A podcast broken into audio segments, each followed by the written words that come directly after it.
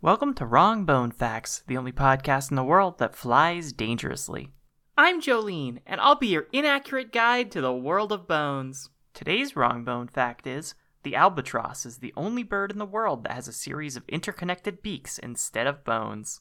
That's all the time we have for today. Thanks again for listening to Wrong Bone Facts. If you'd like to submit a wrong bone fact, don't. You can find us on Twitter at WrongBoneFact, and for questions or comments, WrongBoneFact@gmail.com. And until next time...